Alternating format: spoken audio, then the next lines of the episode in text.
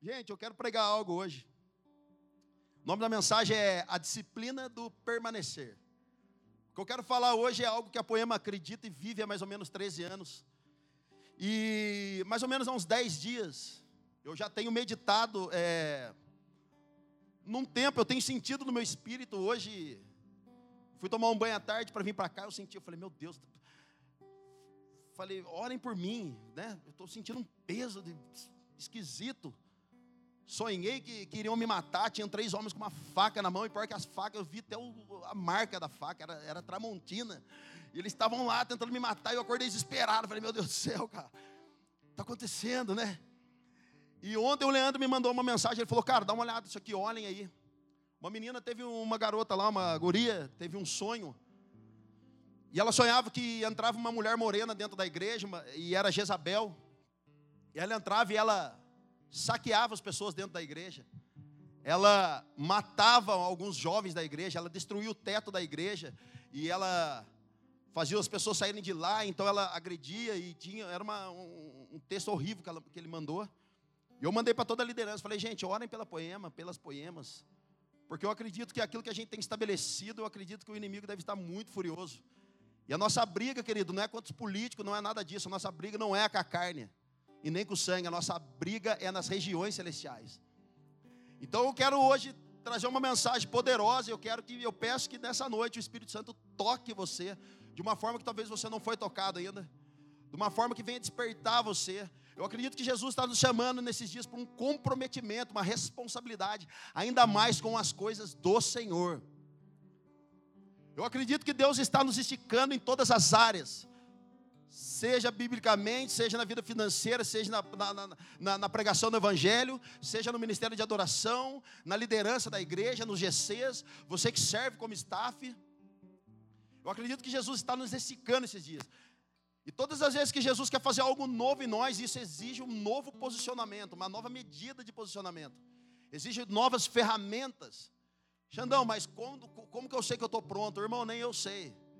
Mas eu sei que Jesus chama os incapazes e ele capacita para uma grande obra. Esse é a maior pregação, o maior escândalo da religião, o maior escândalo do evangelho. É um Cristo olhar para nós, nos amar de, de tal forma que ainda queira nos usar. Isso é escandalizante. Então é um tempo de homens e mulheres terem mais responsabilidade na maneira como estão se relacionando com Deus, da maneira que eles estão se portando com Deus. Em Êxodo 33 diz que Moisés estava tendo um tempo de discipulado com Deus e de repente Moisés disse: Senhor, já que você é meu amigo, você gosta de mim, eu gosto de você, posso te pedir algo? E o Senhor falou: Fale, eu rogo para que o Senhor mostre a tua glória. E Deus falou para ele assim: Cara, não tem como, ninguém sobrevive quando vê minha glória, mas já que você quer ver, Está vendo aquela rocha ali? Entra na fenda da rocha, eu vou passar e a minha mão vai cobrir você. E você vai ver as minhas costas. Querido, a rocha tem um, um apontamento profético para Cristo. Sabe o que é isso? Se esconda em Cristo. Se esconda no meio dele. Entre nele, se torne um com ele. Assim eu não posso ferir ninguém, porque o meu filho deu a vida por vocês. Eu não posso fazer nada além do sangue. Já viu isso? Deus não poder fazer nada além do sangue. O sangue foi escorrido por nós. Então é muito legal esse texto, e eu falei, eu estava lendo isso, eu falei, Jesus, eu tenho buscado isso a vida toda. 13 anos que eu estou buscando essa glória. Me dê ela, me dê ela. Ontem eu estava vendo o Farley e o Vilas Boas pregando, sexto sábado, falando disso, sobre essa glória. Eu falei, amor, Jesus está falando com a gente, Jesus está falando com Curitiba, cara. Os pastores estão pregando as mesmas coisas que a gente está acreditando e a gente está ouvindo Jesus. Querido, a glória no Velho Testamento o significado da glória no Velho Testamento era cabode, ou seja, um peso de glória. Era algo pesado que não se podia suportar. Em alguns momentos bíblicos, se você for ver em crônicas, os sacerdotes estavam trabalhando no templo e quando a glória de Deus, a Shekinah de Deus invadia aquele lugar, eles não conseguiam fazer mais nada, eles ficavam descontrolados, eles caíam, eles não tinham força para trabalhar. Nós estávamos agora no momento da adoração e tinha uma glória aqui dentro. Se você estava sensível a Deus, você pôde sentir essa glória. Talvez você não estava tão sensível, mas você falou: Meu Deus, arrepiou meu braço. É a glória. Então essa glória fala do cabode. Agora no Novo Testamento, essa glória chama de doxa. Ou seja, a opinião de Deus, mas aí quem tá, é interessante. O doxa de Deus, a opinião de Deus não significa a opinião que ele tem de você. Mas essa glória no Novo Testamento significa Deus se manifestando como Ele é. Então, quando Deus se apresenta a nós como Ele é, a opinião é nossa: Deus é amor. Eu fui tocado por Deus, eu estou andando com Deus Santo. Então, essa opinião não tem a ver com a opinião de Deus com você, mas a nossa a respeito do próprio Senhor. Essa é a glória. Que louco! Então, eu acredito que é um tempo, gente, de busca intensa e de verdade, hoje eu quero jogar a responsabilidade para todo mundo aqui, irmão. E se daqui uns dias a gente vê alguém no nosso meio, desanimado, querendo desviar, desistir, não é culpa da igreja nem do pastor. É culpa da falta de relacionamento com Deus. Do sacerdócio. O que é o sacerdócio? É a intimidade com Deus. É as coisas íntimas com o Senhor, as coisas que você vive com o Senhor no secreto. Nós vamos falar disso hoje. Então, Por isso que eu acredito que nós estamos num grande despertar nesses dias, cara. Em Efésios capítulo 5, verso 14, diz o seguinte: Por isso é que foi dito: Desperta, ó tu que dormes, levanta-te dentre os mortos, e Cristo resplandecerá sobre ti. Algumas versões diz que Cristo esclarecerá. Então, gente, olha só, há um gemido do Espírito, há um gemido de alguém pregando, de um pregador, seja lá quem for, de um líder. Desperta, ó tu que dormes. Irmão, só desperta de um sono quando você escuta algum barulho. Você só desperta do seu cochilo à tarde se alguém dá um grito, se cai alguma coisa no quarto, se o relógio desperta, é ou não é? Então abra os, abra os ouvidos espirituais para que a gente desperte e escute aquilo que, a, que o Espírito tem para dizer à noiva, para que a gente não fique dormindo no ponto, para que a gente não fique enrascado em alguma coisa, numa religiosidade, numa doutrina, numa van, alguma coisa. Então, olha que legal, esse desperta tu que dormes, levanta-te dentre os mortos. Irmão, e Cristo resplandecerá sobre ti. O que é resplandecer? Sabe, qual é, sabe o que significa resplandecer? Tem duas coisas que eu achei, cara. Vai lá na Bíblia Strong, depois você vai ver o significado. Resplandecer significa Cristo derramará sobre você a verdade divina, como o sol transmite luz às pessoas que despertaram do sono. Eu sou o caminho, a verdade e a vida. Ninguém vai ao Pai a não ser por mim. E tem gente que cobra pedágio para chegar, irmão. Eu sou o caminho, a verdade e a vida. Esse é o primeiro significado. Olha o segundo significado construir sobre, edificar para terminar a estrutura da qual a fundação já foi colocada. Sabe o que significa isso, irmão?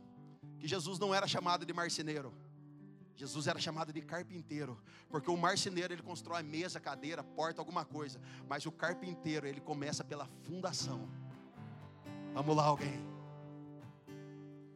O carpinteiro, porque é a fundação.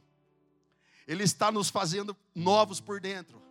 Quantos de nós tem sido desconstruído nessa fase? Quantos de nós aqui nessa noite está num processo que fala, Xandão do céu, não sei o que vai acontecer. Se mantenha na fenda da rocha, irmão, porque a glória vai passar. Fique debaixo da potente mãos do Senhor, para que Ele te proteja e dê segurança. Então Cristo é o carpinteiro, aquele que faz a fundação, ele começa de baixo para cima, ele começa de dentro para fora, para quê? Para incrementar constantemente o conhecimento cristão e uma vida que se conforme a ele. Querido, quando a Bíblia diz assim, e verás a diferença de quem serve e quem não serve ao Senhor. Isso não está falando só de obediência nem só de obra de Deus, mas está falando, verás a diferença de quem é parecido com Ele e quem não é.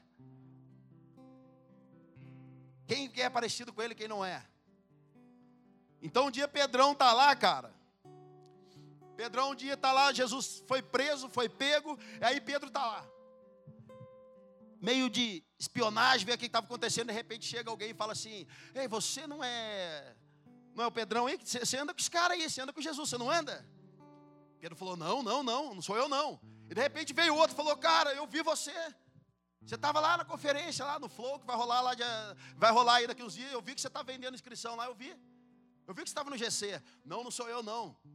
E pela terceira vez as pessoas chegam em Pedro e falam: Ei, você estava com aquele homem que está sendo preso, não era você? Você estava lá, eu vi você andando com ele. E ele disse assim: Não sou. E as pessoas disseram: Você é, porque você fala como ele. Querido, a primeira vez que os discípulos entraram numa cidade chamada Antioquia, a Bíblia diz que eles foram confundidos com o próprio Cristo. Eles tinham o cheiro de Jesus. Eles falavam como Jesus, eles caminhavam como Jesus, eles davam a paz do Senhor como Jesus, eles amavam como Jesus, ao ponto de serem confundidos com o próprio Cristo. Verás a diferença de quem serve e quem não serve ao Senhor, querido. É só para quem está se tornando um com Ele. O secreto faz isso com a gente. Então, vamos, abra comigo em Lucas capítulo 24, verso 13. Está feliz ainda, irmão? Eu estou empolgado demais, cara. Meu Deus. Vamos ler Bíblia. Eu amo a minha Bíblia. Hoje eu estava lá agarrado com ela, chorando. Lucas capítulo 24, verso 13. Nós vamos ler até o 35.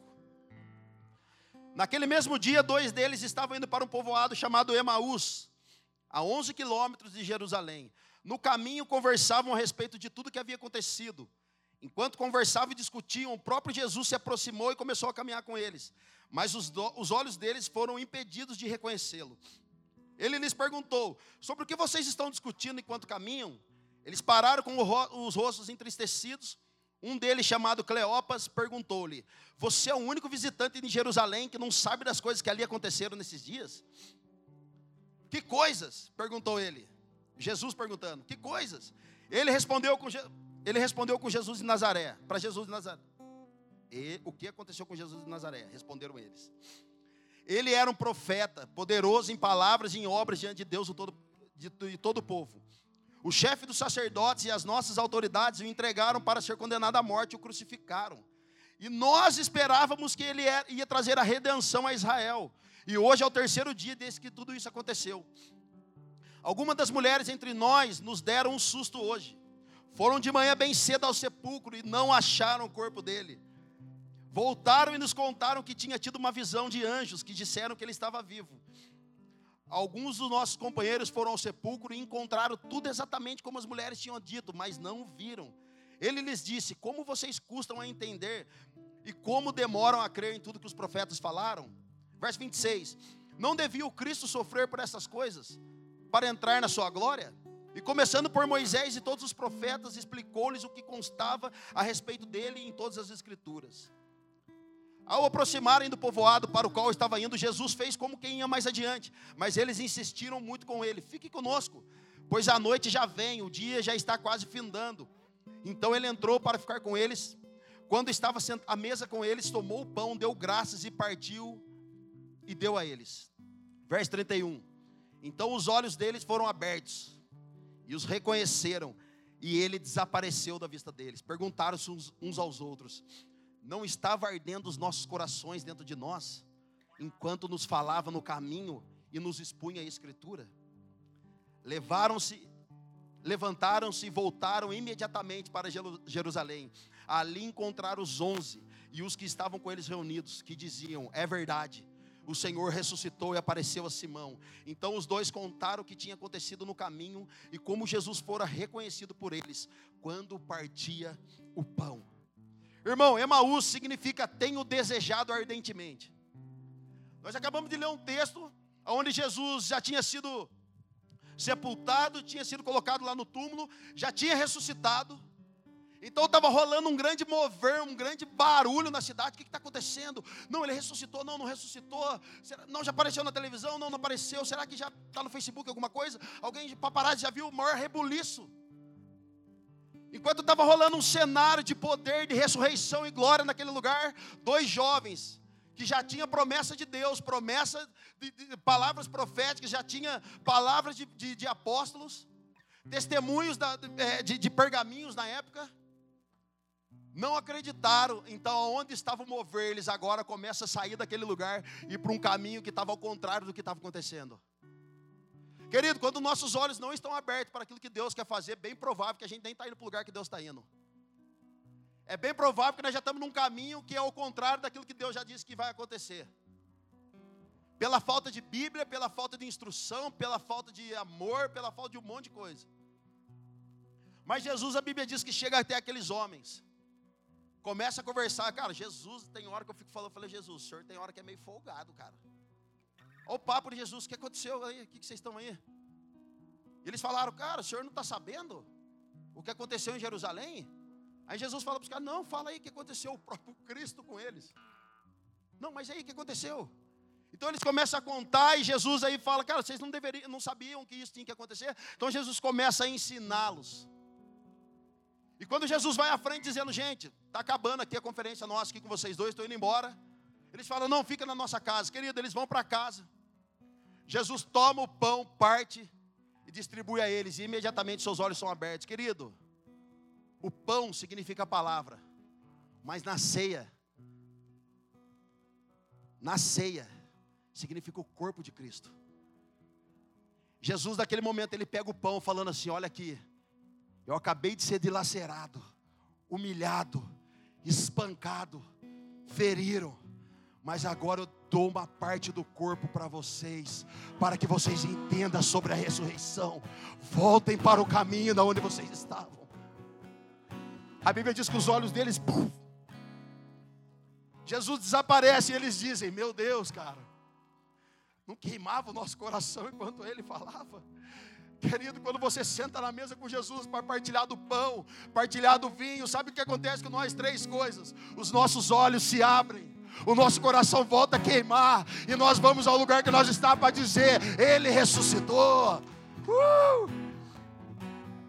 Uh, meu Deus!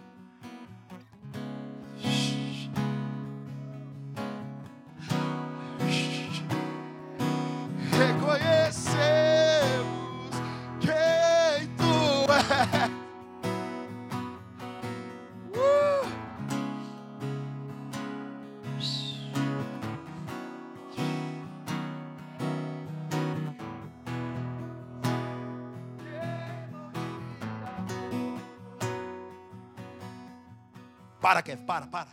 Deixa sair para o final.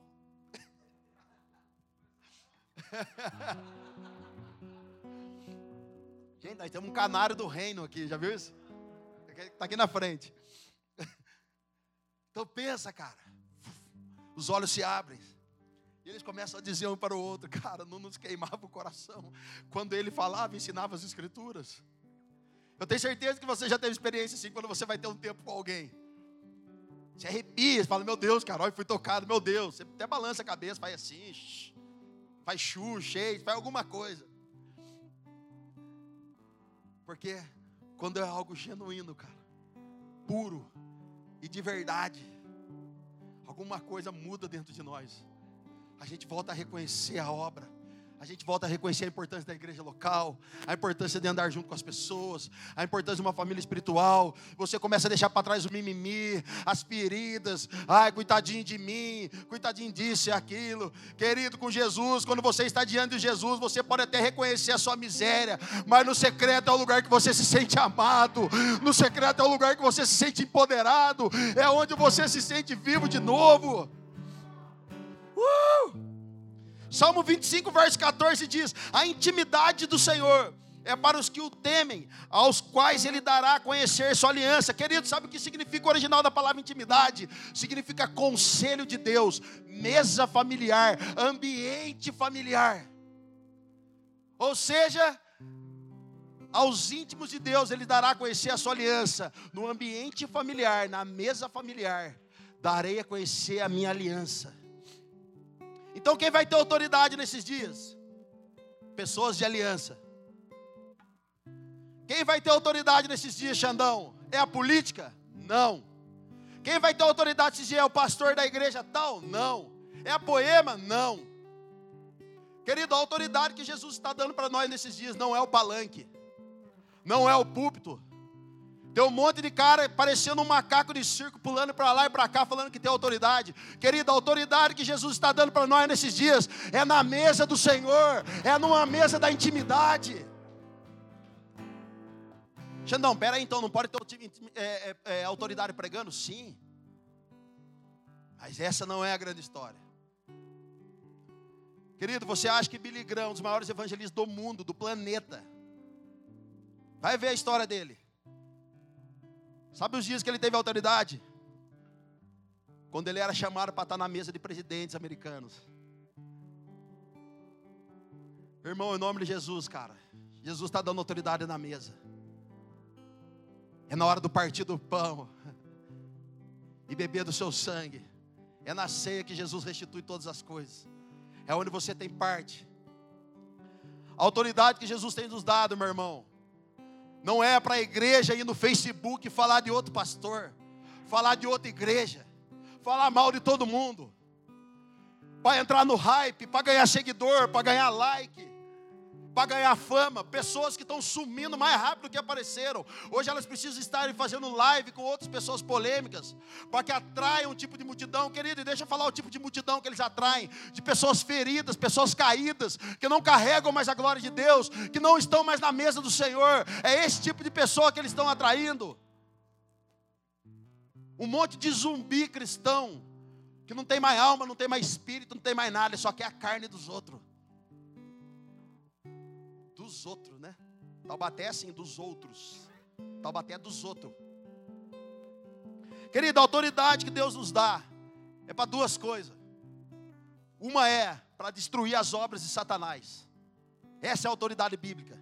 A segunda autoridade é para estar na mesa, fazendo parte da reconciliação. Então, se você é um crente meio religioso e você fala, ah, o fulano de tal vai ver, vai cair na mão dos Deus vivos, tocou no ungido de Deus. E quando você lê a Bíblia lá, o Senhor colocar uma, colocará uma mesa diante dos seus aniversários, e você fica todo feliz. Agora meu aniversário vai ver, a minha sogra vai ver, o meu marido vai ver, o meu pai vai ver, e você começa a fazer uma facção dentro de você. Mas quando a Bíblia diz que o Senhor colocará uma mesa juntamente com seus adversários. Sabe para que isso? Para reconciliação, meu querido. Essa é a autoridade. É perdoar quem não merece, é dar para quem não merece, é amar quem não merece, é dar outra face. Se não tiver bom outra face, dá a túnica também, leva tudo. Vamos lá.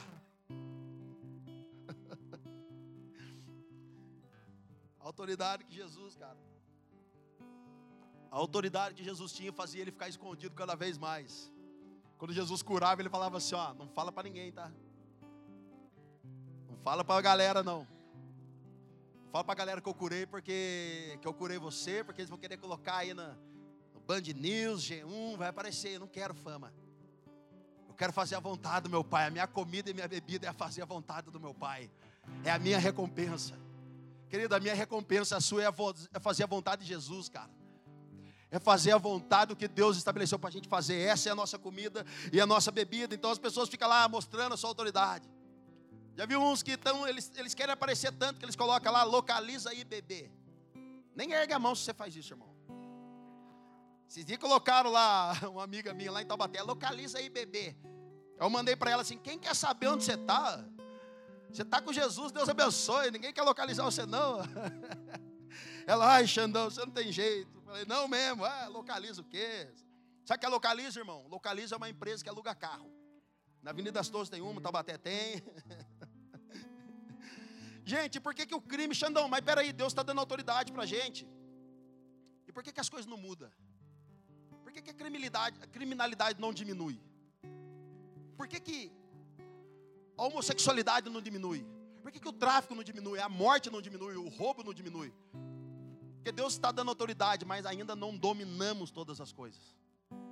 Dominaremos com Cristo. E nesse lugar não vai ter mais morte, mais tristeza. As nossas lágrimas vão ser enxugadas.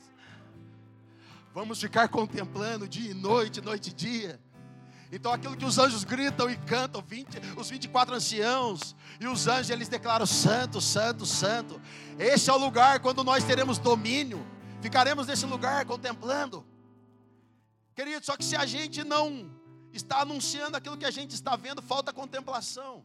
Um dia o Samuel Nova perguntou para mim assim, Xandão, ele é um americano, amigo dele lá na Poema. Quando, quando você ficou cinco meses trancado no seu quarto lendo Bíblia, como você soube o dia que era para você sair do secreto e ir para a recompensa pública? Eu falei, quando o Senhor disse para mim, as coisas que você viu e ouviu, sai e anuncie agora. Querido, se nós não estamos tendo a contemplação, a intimidade, não temos nada para anunciar, estamos vazios. Mas eu tenho uma boa notícia, querido. Jesus pode restaurar todas as coisas nessa noite. Jesus pode tocar algum sedento, um faminto aqui nessa noite, a sua vida virar no girar, irmão. Você nunca mais ser o mesmo. Eu estou desesperado por essa glória faz dias, faz anos. Querido, como diz o Luiz Hermínio, eu achei o lugar para ficar procurando essa glória. Sabe onde é? No quarto. Eu achei, o Luiz Hermínio disse, eu achei uma caverna, eu cavei uma caverna lá. Cavei um buraco, eu entro lá dentro e eu fico desejando ele. Querido, isso tem que fazer parte da nossa vida, cara. Isso tem que fazer parte.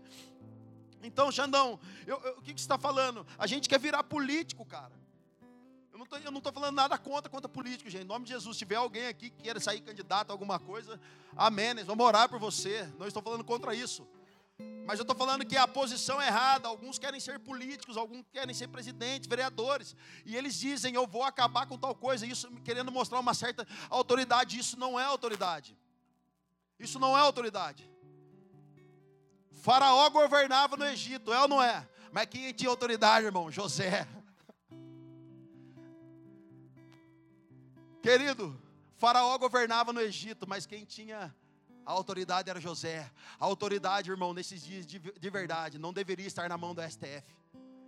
Não deveria estar na mão de políticos corruptos. A autoridade nesses dias deveria estar na mão da igreja, eu e você. Porque enquanto a gente não saber vencer guerras espirituais aqui em cima, a gente não vai conseguir vencer aqui embaixo também. Já dizia algum pastor. Nós precisamos ter autoridade de governo aqui em cima.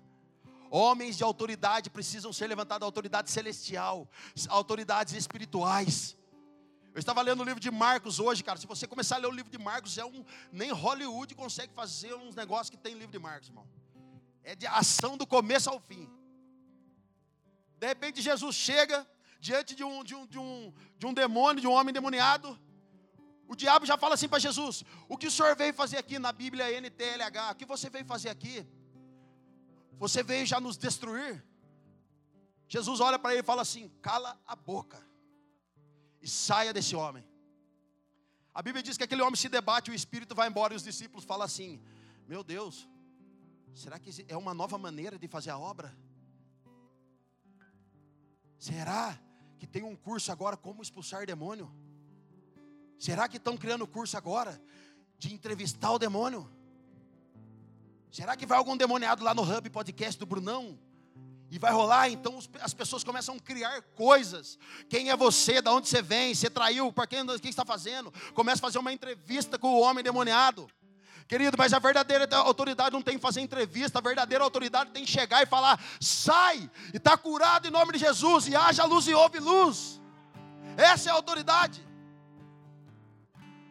Mas nós criamos tanta coisa dentro da igreja e fora da igreja, cara, que a gente está perdido. É uma religiosidade extrema que ninguém sabe quem é demônio, quem é Jesus, quem é Genésio, quem é Xandão, quem é. Ninguém sabe. Porque é tanta coisa que o homem tem criado nesses dias, querido. E se nós temos criado algo na carne, é porque falta a revelação divina de Deus, falta a contemplação, falta entrar na mesa do Senhor falar o que o Senhor está fazendo no Brasil, o que o Senhor está fazendo em Curitiba, o que o Senhor está fazendo na igreja. Que se levante em nosso meio homens de autoridade celestial, em nome de Jesus. Mateus capítulo 6, 6 verso 6. Versão NTLH também, nova tradução, linguagem de hoje. Mas quando você orar, isso é um clássico, gente. Quando você orar, vá para o seu quarto, feche a porta e ore ao seu pai, que está em secreto. Então, seu pai que vem em secreto o recompensará. Vá para o seu quarto, feche a porta. Gente, isso é um clássico. E isso é tão simples de entender. Mas algumas igrejas disseram que não é possível alguém entrar no secreto para orar, para subir a montanha, para orar com Deus. Eu conheci um pastor na mesa e ele disse assim para mim: Aqui na minha igreja, se a pessoa quer comprar um carro, ela pede a mim. Eu oro a Deus, e eu trago a revelação se é para comprar ou se não é. Na minha igreja, ele disse, querido, é triste isso. Ele disse para mim assim: na minha igreja, alguém quer entrar num relacionamento, comprar alguma coisa, tem que pedir a mim. E ele falou: O que você acha, Xandão? Eu falei: Eu acho que isso é princípio babilônico. Isso é paternalismo e não paternidade. Porque a paternidade dá destino profético, ela não bloqueia ninguém. Querido, uma família espiritual, nós damos destino profético. Sabe qual é a maior alegria para um líder, cara? Sabe qual é a maior alegria para um pastor? É ver o líder voar mais do que ele, o liderado voar mais do que ele, é ver a igreja voar para um lugar mais do que ele. É quando você está fora da sua igreja, fora da sua célula, e as pessoas continuam queimando porque você não está lá. Você quer ver quando um líder tem sucesso, querido? É quando você não está no seu GC, você não está no seu ministério e as pessoas continuam fluindo com você ou sem você. Aí sua liderança deu certo. E ele falou assim para mim, cara, mas você acredita? Eu falei, eu acredito. Senão você está falando que a morte de Jesus foi em vão para mim, pastor que agora só entra quem pode e quem tem juízo. Eu falei, ele falou assim, na sua igreja como é? Eu falei, na minha igreja a gente ensina a massa geral a entrar no quarto, fechar a porta, buscar a Deus, orar a Deus, jejuar, morrer para si, e nós vamos ensinando a galera, porque assim nós formamos uma nação de sacerdotes, e não um sacerdote próprio, mas uma nação, uma cidade de sacerdotes. Sabe qual foi o resultado da conversa, irmão? Nunca mais voltei para pregar lá. Eu estava conversando com uma mulher essa semana, ela disse para mim: Meu pastor ensinou que eu não podia entrar lá. Eu falei, meu Deus, cara. Ela falou: Meu pastor falou que eu não podia orar. O dia o Brunão Morado falou assim pro Leandro: Cara, eu tô com umas dúvidas aqui, o que, que você acha? O Brunão falou assim: O Leandro ia ser meu guru espiritual. O Leandro falou assim: Brunão, a mesma montanha que eu subo para orar, você sobe também, então vai orar, irmão. Não sei o que eu tenho que falar para você. O Brunão ficou frustrado, falou: Cara, andei 600 km para falar com o Leandro, para ouvir isso. Irmão, eu andei quase nove horas de viagem para ver o Danduque pregar em Belo Horizonte. Chegou lá, deu uma febre em mim lá de 200 graus. E eu falei, meu Deus, eu acredito que eu andei tudo isso aqui para não, não ver o Danduque pregar. Cheguei na igreja lá no Fogo e Glória de Belo Horizonte, cara. Fiquei sentadinho lá, o Danduque falando. De repente o Danduque para e fala assim: vem um jovem aqui e ele está enfermo. Jovem, seja curado. Segundo o Leandro, o Gusto Mielo falaram que o meu semblante transformou na hora. Cara, eu não vi nem o que o Danduque pregou, só fui tocar aquele dia pela glória de Jesus. Meu irmão, sabe que eu estou dizendo isso? Porque quando a glória de Jesus está num ambiente como esse aqui, nós não precisamos ficar orando para ninguém, a glória faz tudo. A gente não precisa orar por cura, porque o céu tocou a terra, e se o, o céu não tem câncer, então se o céu toca a terra, o câncer tem que desaparecer. No céu não tem depressão, então se o céu toca a terra, a depressão tem que ir embora, o espírito de morte tem que ir embora, porque o céu tocou a terra. Aleluia. Mas Xandão, eu estou no secreto, mas eu quero recompensa pública. Irmão, é bíblico a recompensa pública. Mas a pergunta é: Jesus está com você nessa recompensa? Xandão, eu quero casar. Eu estou namorando, eu estou arrumando uma namoradinha aí. Estou arrumando. Mas a pergunta é: Xandão, mas eu orei cinco anos no secreto com Deus.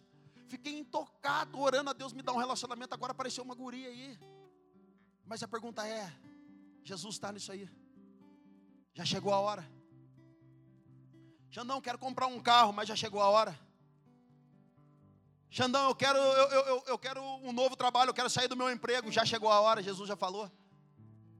Uma amiga nossa, Vanessa Saad, cara, foi comprar um carro, mano. Eu desacreditei do que ela fez. Ela foi comprar um carro um dia, gente. Ela falou: quero esse carro aqui. E aí, prepararam toda a documentação tudo. Gente, ela sentou na mesa com a gerente da loja, pegou a caneta para assinar. Quando ela, a gerente colocou e falou assim: pode assinar aqui, ó. Você já vai embora com o carro. Ela pegou a caneta e fez assim: só um minutinho. A gerente falou que aconteceu algum problema? Não, não, só um minutinho. Irmão, ela foi no banheiro, orou. Voltou, falou assim: Olha, eu não sei se você crê ou não, mas Jesus falou para eu não comprar esse carro. A mulher falou assim: Você está doida? Você é louca? Eu falei, então, eu falei, você pode crer ou não, mas Jesus mandou não comprar o gado. Não vou comprar. E não comprou, irmão. Então a verdade é, sempre eu falo de Isaac, a lenha e o fogo está aqui, mas onde está o cordeiro? Vou comprar o carro, mas o cordeiro está junto. Eu vou mudar de casa, mas o cordeiro está junto.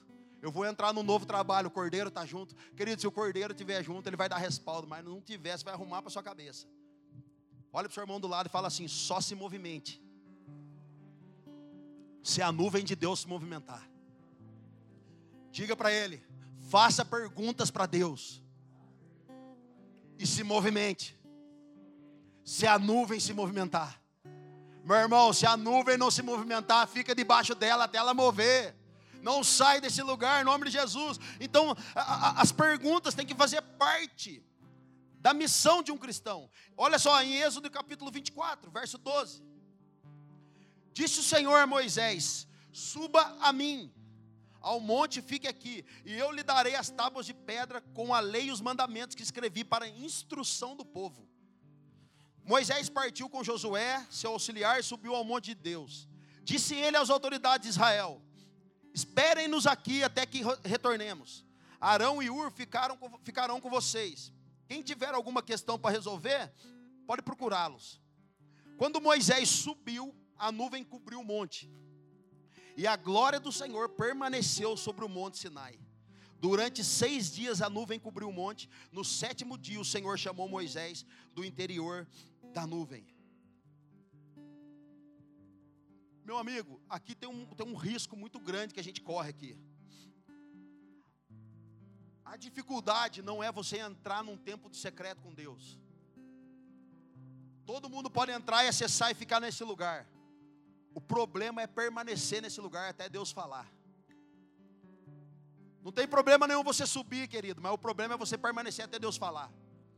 Então em Salmo 24 diz: Quem subirá ao monte do Senhor? Quem há de permanecer nesse lugar? O que significa permanecer? Ser estabelecido, ser findado ali, ficar ali. Nós temos um costume de subir para o secreto com Deus.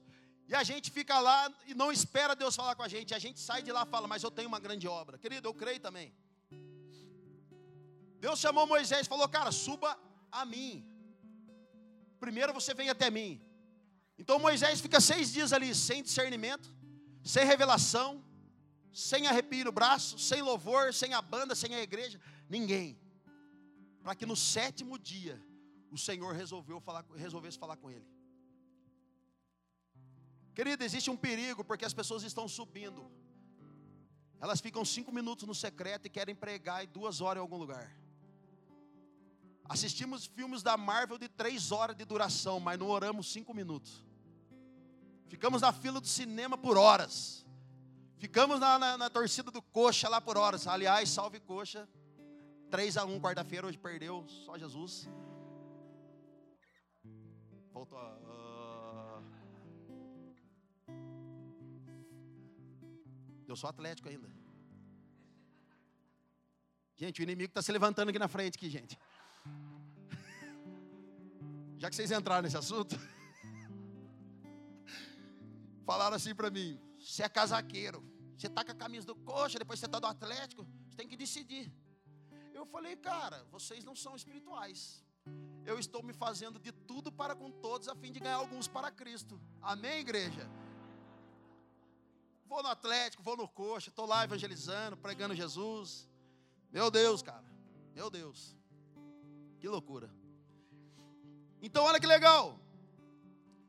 O problema não é você subir, o problema é você permanecer nesse lugar até que Deus fale. Porque quando nós entramos nesse lugar, a gente fala assim: não, mas Deus mandou eu construir uma escola, cara. Deus me chamou para uma grande obra. não, Deus mandou eu construir uma torre que vai tocar o céu, querido. A obra é linda, tudo é bonito, é maravilhoso. Mas a questão é: Deus já falou para você fazer isso, ou primeiro Ele chamou você, venha a mim. Irmão, não cometa o erro que eu já cometi.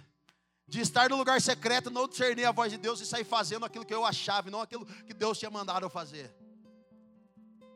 Não saia desse lugar até que você sinta dentro de você um suspiro de Deus. Querido, todas as vezes que Deus fala com a gente no secreto, é uma nova revelação. Então a gente vai para o secreto, Deus não fala nada. A gente que sai falando o que quer, o que pensa, viagem, vê um monte de coisa e fala um monte de coisa. Inventa um monte de loucura. Então cuidado com isso aí, cara. Deus me chamou para uma grande obra. Tá bom. Mas o fato de Deus ter chamado você para uma grande obra, cara, não dá o direito da gente fazer o que a gente quer. O fato de Jesus estar nos chamando para algo incrível não dá o direito da gente fazer o que a gente quer. Suba a mim fique comigo até o momento em que eu der as instruções para você. Essa é a parada. Está feliz ainda? Mateus capítulo 26, verso 40.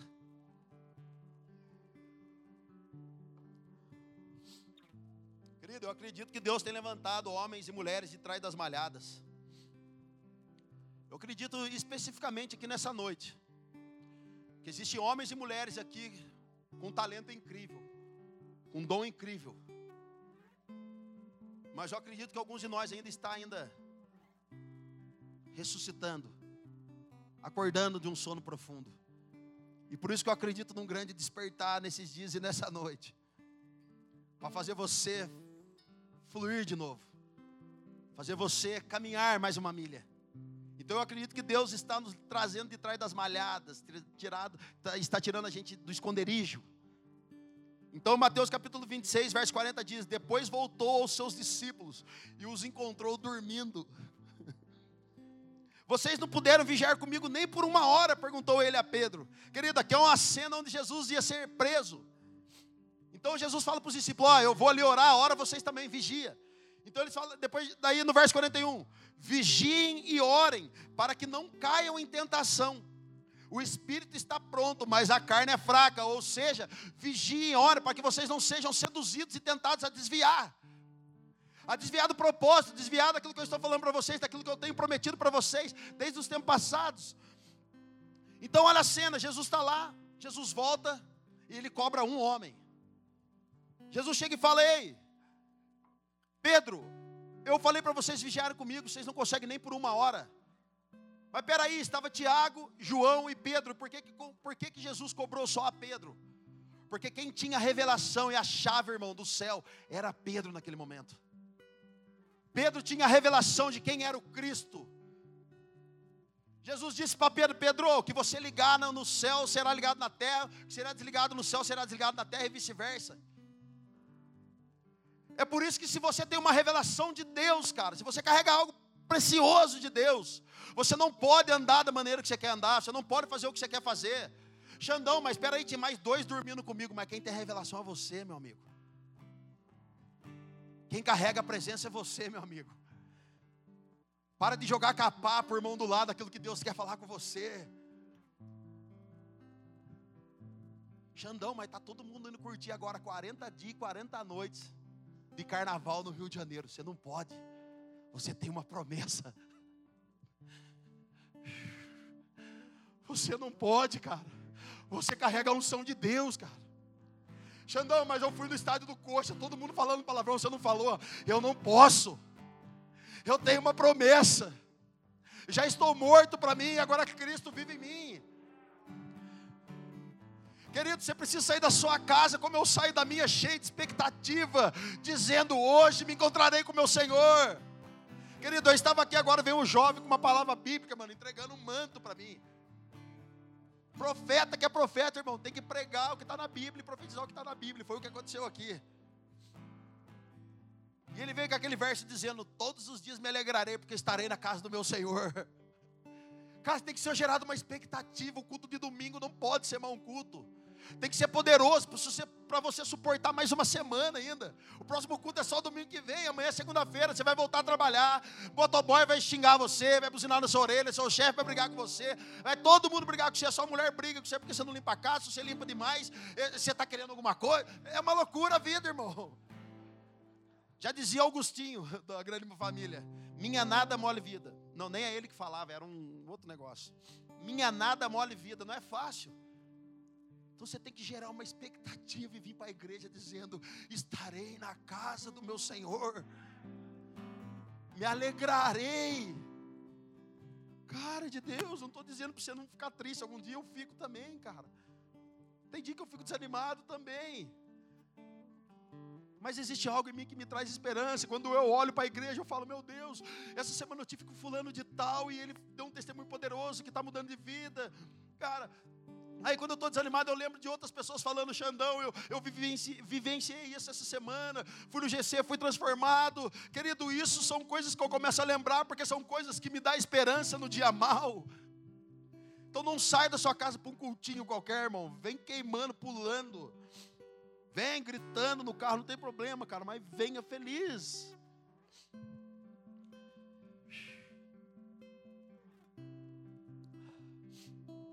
Querido, erga suas mãos assim comigo, feche seus olhos. Quero dizer algo para você. Quero declarar algo sobre você. Se você é amigo de Deus, cara, Deus vai falar com você, meu irmão. Ele vai falar coisas que tem a ver somente com você. Para que que ele vai falar? Porque isso tem a ver com o corpo de Cristo e tem a ver com aquilo que Ele quer fazer na sua vida, na minha vida, nas nossas vidas. Deus vai falar com você coisas que tem a ver somente com você, pessoas que você vai acessar que o Xandão nunca vai acessar lugares que você vai entrar que o Xandão nunca vai entrar. Então Deus vai fazer algo novo em você, em nós, porque tem a ver com o chamado que Ele está propondo, tem a ver com o corpo de Cristo, tem a ver com a autoridade que Ele está dando, algo novo que Ele está fazendo, e que então seja derramado sobre nós algo fresco nessa noite, no nome de Jesus. Querido, e agora eu vou falar algo que é do nosso meio agora. Eu sei o que Jesus está fazendo fora da poema aqui em outros lugares. Mas eu quero falar algo que Jesus está fazendo no nosso meio agora, hoje, nesse tempo, nesses dias, nesses seis meses. Jesus está curando, querido, a nossa identidade. Eu compartilhei isso no GC da, da, da Piazada, lá na casa da Ingrid, quarta-feira, quinta. Jesus está curando a nossa identidade, para quê, Xandão? Para que a gente se torne uma voz profética. Querido sacerdócio, não existe ministério sem sacerdócio, sem intimidade. Não existe governo sem a intimidade. Não existe criação dos filhos sem a intimidade. Não existe igreja, banda, seja lá o que for, sem a intimidade. Jesus está nos curando nesses dias, para que a gente venha a ter voz novamente, voz profética, uma voz de atuação. E querido, uma voz de um sacerdote é a voz onde determina a vida, onde existe morte. É a voz onde determina a cura, aonde existe a doença. É onde determina a, ale, a, a, a alegria, onde existe a tristeza é onde nós determinamos a conversão e a manifestação de Deus, aonde não há manifestação de Deus. Isso é um sacerdote. Isso é um, um chamado sacerdotal. Estar com Deus, ministrar a Deus. E eu acredito muito que Deus está fazendo. Eu estava conversando isso com algumas pessoas essa semana. Que Deus tem, tem, tem, tem nesse secreto, nesse ambiente de intimidade, Deus está fazendo pactos com alguns homens então hoje todo mundo é predestinado a filho de Deus, todo mundo pode ser filho de Deus. Aquele que crê, se rende, aceita, é salvo e pode ser filho de Deus. Mas só o pacto, a subjetividade de cada um, é o diferencial no meio da multidão. Já viu os irmãos que cantam mal? Esse é o som, capiteiro bater a porta. Já viu? Esse irmão? Lá atrás, o Vilas tem que tá bem, né, amor? Tá cantando bem, fez aula. Mas era terrível o Vilas Boas, irmão, quando chegou na poema. Parecia um maconheiro que tinha acabado de sair do reggae, sei lá da onde. Esquisito, irmão. Depois você edita aí. Ontem eu estava conversando com ele, tá bonito, né? Cabelo arrumado. Falei, mano, quem te viu, quem te vê, cara. Querido, mas sabe quando ele começava a cantar? Você ficava assim, eita, meu Deus do céu, mano. Você vê alguns irmãos da poema, hoje o Brisa, cara. O Brisa cantava totalmente fora de órbita, sei lá o que ele está pensando da vida. Mas quando ele cantava lá atrás, 12 anos atrás, você falava, meu Deus, cara, esse cara tem um negócio. Arrepiava você. Sabe o que é isso, irmão? ainda que você não esteja preparado para assumir o reinado lá na frente, mas isso é pacto. Deus deu algo para você, específico para você. Não é igual ao Xandão, não é igual ao Marcelo, não é igual a ninguém que está aqui. A sua identidade, quando você faz lá, é, é diferente de todo mundo, não tem igual. Isso é pacto. É aquilo que nos difere do meio da multidão. Então acredito que Jesus está fazendo isso também com a gente. Sobre esse pacto. É sobre você entrar no secreto e falar: Senhor, envia-me a mim. Eis-me aqui, muda minha vida, minha história. Eu quero ser um diferencial na nação. Isso é um pacto com Deus. Sabe, é você voltar a queimar e sonhar com aquilo que Deus desejou para você há tempos atrás e você mantém isso até hoje. Então isso é pacto. Jeremias capítulo 23, verso 16.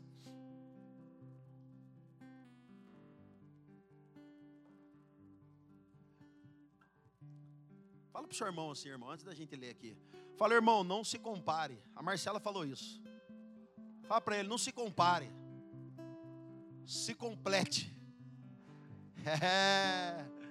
Bonito, né? É bonito. Não se compare, se complete. Eu preciso de você, irmão. Você precisa de mim. Nós precisamos um do outro. Se complete. Gente, a igreja é o lugar que tem mais gente esquisita. Já falei isso. Você olha para o lado, já vê um monte. É de touca sem touca, de laço sem laço, de calça, de bermuda. É uma loucura a igreja, irmão. É uma loucura. Não sei onde que Jesus estava com a cabeça, cara. Mas é uma loucura. Jeremias capítulo 23, verso 16. Assim diz o Senhor dos Exércitos, isso é uma palavra profética, veio da boca de um profeta, então é uma palavra profética para nós nesses dias. Assim diz o Senhor dos Exércitos: Não ouçam que os profetas estão profetizando para vocês, eles os enchem de falsas esperanças, falam de visões inventadas por eles mesmos e que não vêm da boca do Senhor. Verso 17: Vivem dizendo aqueles que desprezam a palavra do Senhor, aqueles que não têm compromisso. Vocês terão paz, e a todos os que seguem a obstinação dos seus corações dizem: Vocês não sofrerão desgraça alguma. Ou seja, o evangelho, a teologia escapista. Nada vai acontecer, o negócio nem está tão feio assim, irmão, nós já estamos dentro do, do, da treta. Abra os olhos e, e, e, e comece a discernir o ambiente. Nós já estamos no caos. Mas vocês não sofrerão desgraça alguma. Verso 18: Mas qual deles esteve no conselho do Senhor para ver ou ouvir a Sua palavra? Quem deu atenção e obedeceu a minha palavra? Querido, esse verso aqui não está falando para você deixar de ouvir profeta, não é isso, mas deixar de ouvir profetas que têm seguido o seu próprio coração. Eu já falei aqui de testemunhos dos profetas do Facebook. Você entra lá, tem um monte de cara profetizando, cara. 50 mil visualizações, 100 mil pessoas ao vivo. E as pessoas começam a mandar foguinho e ele fala, fulano e tal. Eu vejo uma, um casamento, eu vejo não sei o quê. Aí entra outra pessoa lá e eles ficam mandando. Um dia a Marcela brigou comigo.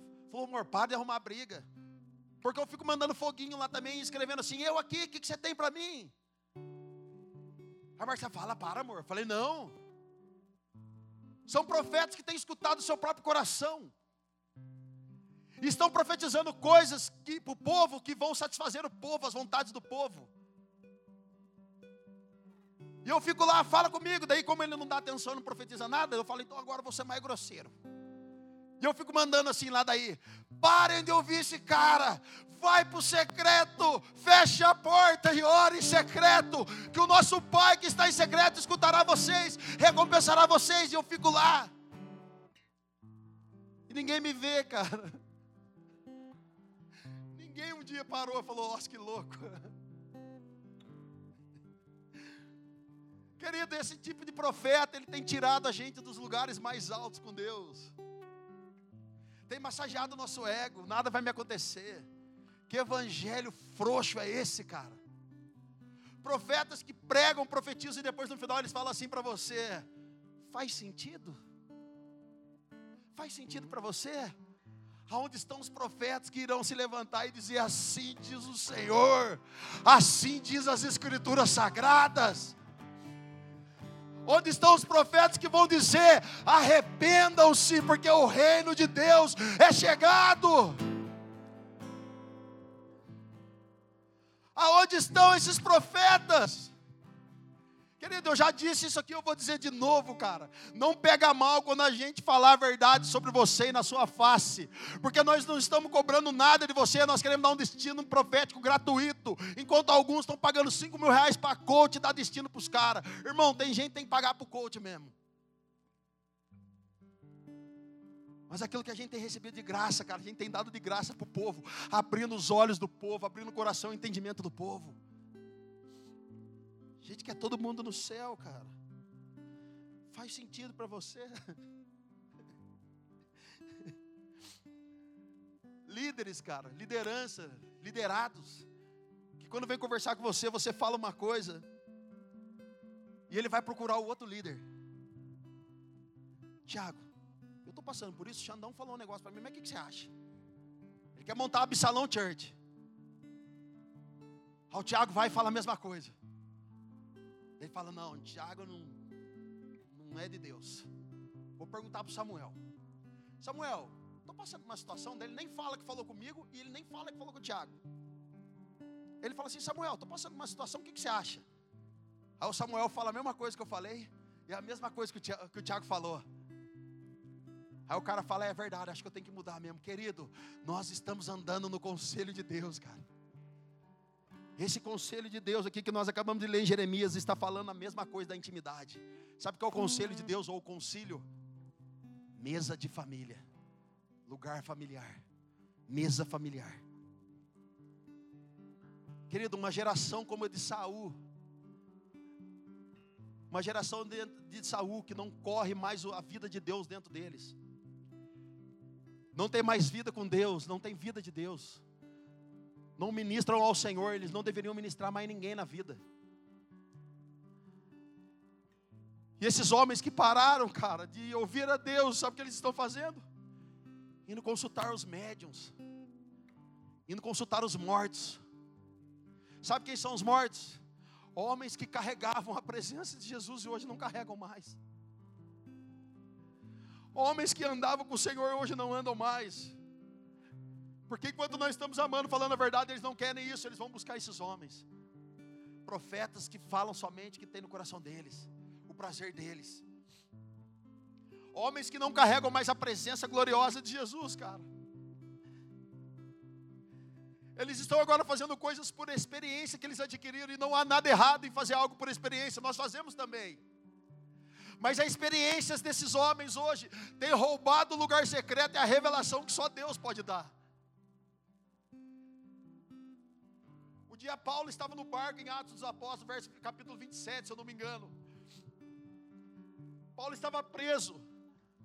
E de repente eles falaram assim: ó, vamos levar Paulo para tal lugar. Paulo chegou para o comandante do barco e falou assim: Cara, se eu fosse você, eu não saía.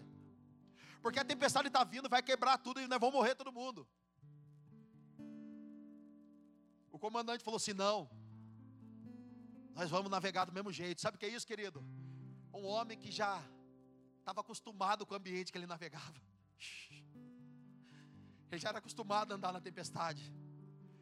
Então é um homem que prefere ouvir os seus, a sua experiência, do que uma revelação de Deus. Não saia desse lugar que você pode se machucar. Querido, não troque a experiência pela revelação, cara. A revelação é o lugar mais alto. A revelação é o chamado mais alto. O chamado mais alto é estar no conselho do Senhor. Querido, de verdade, você você viver no secreto é bom demais, tem que fazer, tem que ser, é bíblico, nós, nós cremos nisso. Mas estar no conselho do Senhor é um nível mais alto. É um chamado mais alto para o cristão. Então diga para o seu irmão, o diabo não quer tirar você da igreja, fala para ele. Não, tá fraco, irmão. Estende o olho como um profeta, aponta o dedinho, na moral, no amor, fala assim: o diabo não quer tirar você da igreja. Fala para ele: o diabo quer tirar você da verdade e te colocar no engano. Irmão, ninguém aqui precisa sair da igreja. Eu não preciso sair da igreja para falar que eu estou desviado. Basta eu sair do concílio de Deus. Basta eu sair da mesa do Senhor. Basta eu sair da presença do Senhor. Alguns estão saindo da presença, estão colocando a sua autoridade em risco, cara. Volta para esse lugar no nome de Jesus. Se você quiser um empurrãozinho no final do culto, não empurra você, mano. Mas volta para lá no nome de Jesus. Ei, você que profetizava, volte a profetizar. Você que orava em língua, volte a orar em língua em nome de Jesus, seja curado aí. Você que amava as pessoas, volte a amar como amava antes. Você que tinha o dom de abraçar as pessoas e as pessoas se sentiam bem, volte a abraçar no nome de Jesus. Você que servia em algum lugar na igreja, não sei, na sua casa, em algum lugar. Isso fazia você ser cheio de Deus. E quando você tocava as pessoas, ela era cheia de Deus. Volte a servir no nome de Jesus.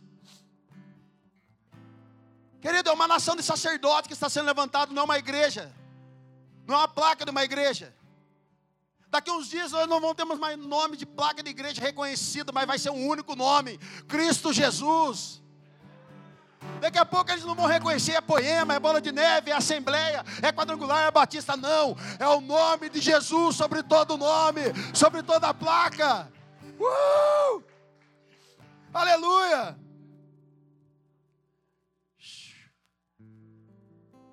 Querido, Davi um dia deu uma louca nele, ele falou: Quer saber? Eu vou buscar a arca. Eu vou buscar a arca. Não importa se eu sou rei, não importa se o meu reinado é fera, se eu sou bom, se o meu ministério bomba, se a igreja é da hora. Não importa. Eu deixo de lado tudo que eu ganhei até agora para pegar a arca de volta. Eu deixo a reputação de lado. Querido, a Bíblia diz que Davi pega a arca, fica louco, arranca a roupa, fica de cirola lá, de cuecão, fica doido, maluco começa a dançar no meio das suas servas. Onde já se viu um rei se despir diante de um servo? Da cadeia, irmão. Tentado ao pudor. De repente sai Mical, uma das suas esposas. Como pode o rei lá no Deville ficar erguendo a mão, cantando, ficar com a cabecinha assim e gritar aleluia, rei? Como pode? Que vergonha as suas servas. A partir daquele dia, Mical fica estéreo. Não produz mais. E sabe por que, que algumas pessoas hoje não têm produzido mais? Pararam de contemplar. Pararam de adorar. E estão condenando aqueles que adoram. Já viu um mendigo falando para você? Você não sabe de nada, você é novo na igreja. Sabe o que diz em verso tal? Eu falo para os mendigos: cala a boca, eu não quero saber. Se você cresce nesse versículo, você estava na igreja, você não estava desviado. Você parou de produzir, irmão. Agora você está você tá, você tá julgando quem quer adorar. Você está julgando quem quer extravasar.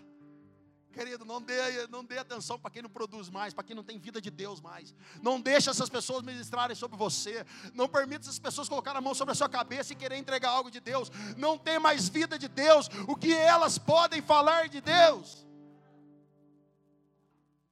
Mas ainda assim tem uma chance para eles. Arrependam-se arrependam-se. Porque mesmo a árvore cortada no seu tronco, ao cheiro das águas, ela volta a brotar novamente. Vamos lá, alguém. Existe graça, cara. Existe graça, meu irmão. então, crime, eu vou dar um toque para você. Foi o que eu fiz lá hoje, em casa, à tarde. Crie um ambiente de adoração, cara, e chama Jesus para sentar na mesa. Mas não tira foto e põe no Instagram, não. Tem gente que tira foto, põe no Instagram e escreve assim: ó, café com Jesus, mas não, sai da mesa, não mudou em nada. A mesa é transformadora. A mesa é graciosa. Sabe o que eu fiz hoje? Peguei o café do moço lá que eu ganhei do Kevão da Ana. Me deram em grão ainda o negócio. Tive que moer aquilo lá. Três horas moendo, gente. Mas fiquei lá. É Jesus, dá força no braço para ficar no moedor aqui. Peguei o moedor do Du e fiquei lá. Irmão, fiz uma garrafa de 500 ml de café, de 5 litros de café. A Marcela falou, amor, você não vai almoçar? Eu falei, hoje não. Eu quero ficar com meu Senhor hoje. Eu quero ficar lá com meu Senhor. Querido, subi, coloquei o um cafezinho na xícara, abri a Bíblia, abri meu computador. E fiquei lá. Tu Tua presença é o pão que me alimenta. Teu coração tem rios de amor. Estou apaixonado. Fechei o notebook, falei, Deus, não quero olhar no esboço, não quero nada nesse momento. E fiquei. Querido, prepare um ambiente de glória na sua casa. Eu não sei se você tem tempo de ficar na sua casa orando, mas se você não tem no trabalho, indo para o trabalho, faça aquele momento o seu quartinho. Faça o momento que você está indo para a academia, o seu quartinho. Prepare um ambiente, estabeleça uma mesa e fala: Jesus, senta aqui, querido. Tem uma senhora lá de Taubaté. Um dia ela estava internada e ela falava para a enfermeira: coloque uma cadeira aqui do meu lado. Coloque uma cadeira. Um dia a enfermeira perguntou para ela: por que, minha senhora? Você está esperando visita? Porque todos os dias a senhora pede uma cadeira. Ela falou: sim, porque todos os dias, sete horas da noite, Jesus vem sentar aqui comigo. Prepare esse ambiente, cara. Lembra do Nuno, amor? Um dia eu fui pegar carona com um amigo meu, gente. Escuta isso, cara. Fui pegar carona com um amigo meu. Ele abriu a porta do carro dele e falou assim: Vai para lá, vocês, vai para lá, vai para lá. Lembra disso? Aí eu entrei assim, eu fui entrar assim, eu olhei para dentro, falei, ô Nuno, mas não tem ninguém. Ele falou, não, mano, é os anjos que andam comigo. Estou falando para eles dar espaço para você entrar. Lembra, amor? Mano, eu acredito, cara. Eu acredito, pior que eu acredito. então, para encerrar, encerrando, crie esse ambiente de adoração e chama ele. Chama ele, querido. Porque o secreto é lugar de atualização também. Qual é a atualização, Xandão? Pai nosso que estás no céu, santificado seja teu nome, assim na terra como é no céu. E aqui, meu irmão, como diz o Leandro, começa o download Ser, que eu seja um marido na terra como é no céu, que o meu ministério seja na terra como é no céu, que o meu, meus filhos sejam na terra como é no céu. Então você começa a adorar, começa a contemplar e orar, e aí você vai se transformando, a sua casa vai se transformando, as pessoas vão se transformando, o ambiente muda, a atmosfera muda, porque existe agora um download espiritual onde você clama e o vinho vem sobre você, você clama e o pão vem sobre você, mas isso nesse nesses dias é somente para os íntimos de Deus, aqueles que estão na mesa do conselho, buscando a face de Deus, a instrução de Deus, a vida de Deus, o rio de Deus. Aleluia! Uh! Eu quero encerrar falando a última coisa dos níveis de relacionamento, cara. Nenhum dos níveis de relacionamento que eu vou falar aqui está errado. Mas a nossa resposta e a nossa dedicação em buscar esse nível vai mostrar o quanto a gente está com fome ou com sede. Então, olha só o primeiro nível de relacionamento: Jesus dava pão para quem ele multiplicava, o pão que ele multiplicava para a multidão. Isso é um tipo de relacionamento, a multidão. O segundo é: os doze apóstolos comiam dos pães que sobravam nos cestos, ouviam as parábolas, viam as curas, os milagres. Isso é um nível. Agora teve mais três, três pessoas mais chegadas. Foi Pedro, Tiago e João, que viram a transfiguração. A multidão não viu, os doze não viu, mas os três viram Jesus em seu corpo de glória.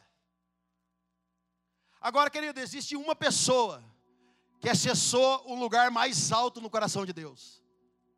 Existe uma pessoa. Ela está em João 13, verso 21. Depois de fazer isso, Jesus perturbou-se em espírito e declarou: Digo-lhes que certamente um de vocês me trairá. Seus discípulos olharam para os outros, sem saber a quem ele se referia. Um deles, o discípulo a quem Jesus amava, estava reclinado ao lado dele. Simão Pedro fez sinais para esse discípulo, como, como a dizer: Pergunte-lhe a quem está, ele está se referindo. Inclinando-se para Jesus, perguntou: Senhor, quem é? Olha que situação, cara. Jesus chega na mesa da ceia e fala assim: Olha, algum, alguém aqui vai me trair. Aí todo mundo fica meio agitado. A Bíblia diz que o discípulo amado, um deles, o discípulo a quem Jesus amava, estava reclinado ao lado dele. Quem era esse discípulo? João. E quem disse, irmão, escuta isso. E quem disse que Jesus falou para ele que ele era o mais amado? Quem disse? mas pelo nível de intimidade. A Bíblia diz que ele estava reclinado em Jesus. Quem escreveu o livro de João, irmão? Ele mesmo. Ligeiro, né? Ligeiro. Se fosse outro cara que tinha escrito esse evangelho, que ele não ia falar nada, mas como ele escreveu, ele falou: A quem Jesus mais amava era eu. Sou eu. Jesus me ama mais que todo mundo. Isso é ser convicto do amor furioso de Jesus. Isso é ser curado de qualquer orfandade, falta de paternidade, de um monte de coisa. E querido, e Pedro faz uma pergunta. Ei, pensa Pedro na mesa fazendo sinal. Pergunta aí para Jesus quem é que vai trair. Querido, sempre a gente tem um amigo mais íntimo de Jesus, quem a gente vai pedir opinião e não pedimos opinião para Jesus. Daí pede para quem é mais íntimo. Quantas vezes eu cheguei no Leandro, Tiagão? Ô Lê, o que, que você acha de tal coisa? Não sei, vai orar. Mano, mas você é mais ungido que eu. Vai orar. O acesso é para todo mundo. Tá bom?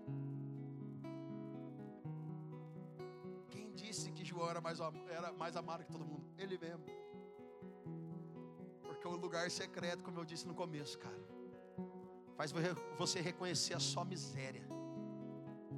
Mas de uma coisa é certa: o amor furioso de Jesus faz a gente permanecer reclinado, ainda sendo um lixo, ainda sendo um pecador, ainda sendo sujo. Querido, sendo sujo, Jesus já usa nós. Imagina se nós fosse limpo de verdade. Já pensou nisso?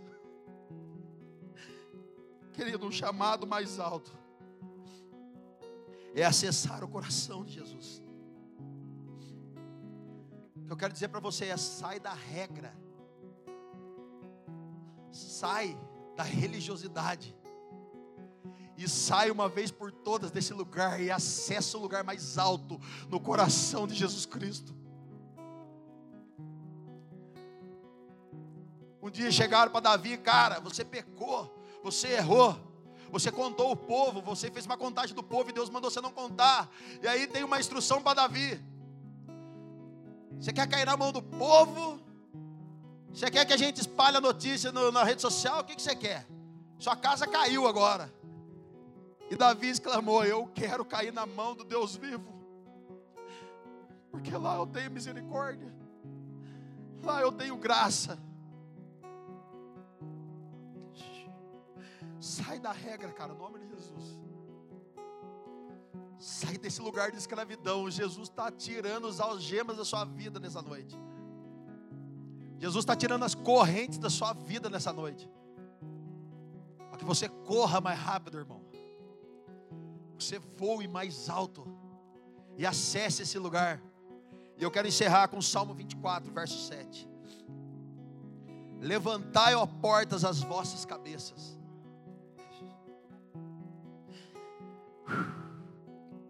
Levantai, ó portas, as vossas cabeças. Levantais, ó portais eternos, para que entre o Rei da Glória. Sabe quando Jesus, quando Deus diz em Apocalipse: Ei, João, suba aqui. Jesus está dizendo para João: saia do ambiente de mediocridade que você vive e sobe para um lugar que você ainda não experimentou e não conhece. E eu vou te mostrar grandes coisas. Jesus está dizendo para nós essa noite: sai desse lugar terreno de mediocridade e religiosidade, para experimentar coisas que ainda nós não experimentamos. Igreja Poema, eu estou incluso nisso. Quando a Bíblia diz em Salmo 24: Levantai, ó porta das vossas cabeças, isso é uma expressão hebraica, era uma gíria hebraica que eles usavam, e o significado disso é: abra o seu entendimento se, se, se lança fora dos seus medos, lance fora as suas crises, as suas encarnações, tire a sua capa de religiosidade, tira a sua máscara, porque as pessoas ficam com medo que as pessoas não sabem quem você é. Tira tudo isso e deixe o Rei da Glória entrar sobre você do tamanho que ele é. Essa, esse é o significado dessa expressão. Esse é o significado. Levantai, ó porta, as vossas cabeças. Saia desse nível que você está. Ele está dizendo para nós nessa noite, igreja. Até aqui nós viemos numa condição. Daqui para frente agora vai exigir de nós um novo posicionamento. Vamos lá. Vamos lá, alguém. Vai exigir de nós esses dias, poema, que nós estamos construindo algo, um novo posicionamento uma nova mentalidade para que a gente receba o Rei da Glória do tamanho que Ele é. Mas Xandão, Ele não suporta, Ele é muito grande. A Bíblia diz que o, ele, o trono de Deus é maior do que o universo, é maior do que os céus. Mas como assim? Mas Deus resolveu morar em mim e em você. Isso fala de um novo entendimento, de uma nova forma de se mover, de se andar, de falar e de viver.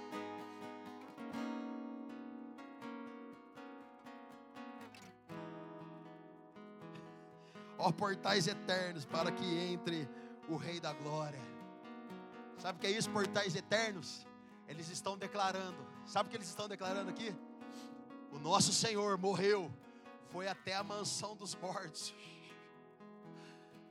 pegou o cativo do cativeiro, e nesse grande dia, quando o dia chegar, ele entrará com a gente e irão gritar lá de trás: Levantai, ó portais eternos, para que entre o Rei da Glória.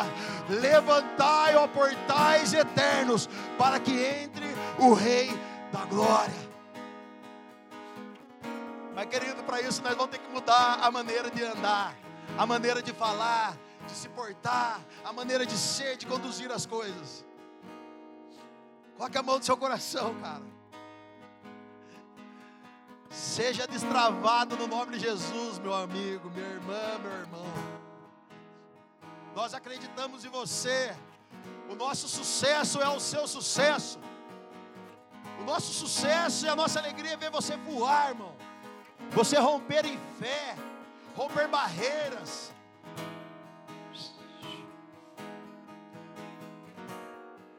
É você se despir de tudo, como fez Davi e dizer: Não me importa o que me trouxe até aqui, o importa é que até aqui eu estou de pé, pois o Senhor me manteve assim. É você dizer: Se Deus não fizer, eu não faço. Levantai, ó portas, as vossas cabeças, para que entre o Rei da Glória. Deus, destrava o povo nessa noite no nome de Jesus. Deus, dê responsabilidade para nós aqui nessa noite.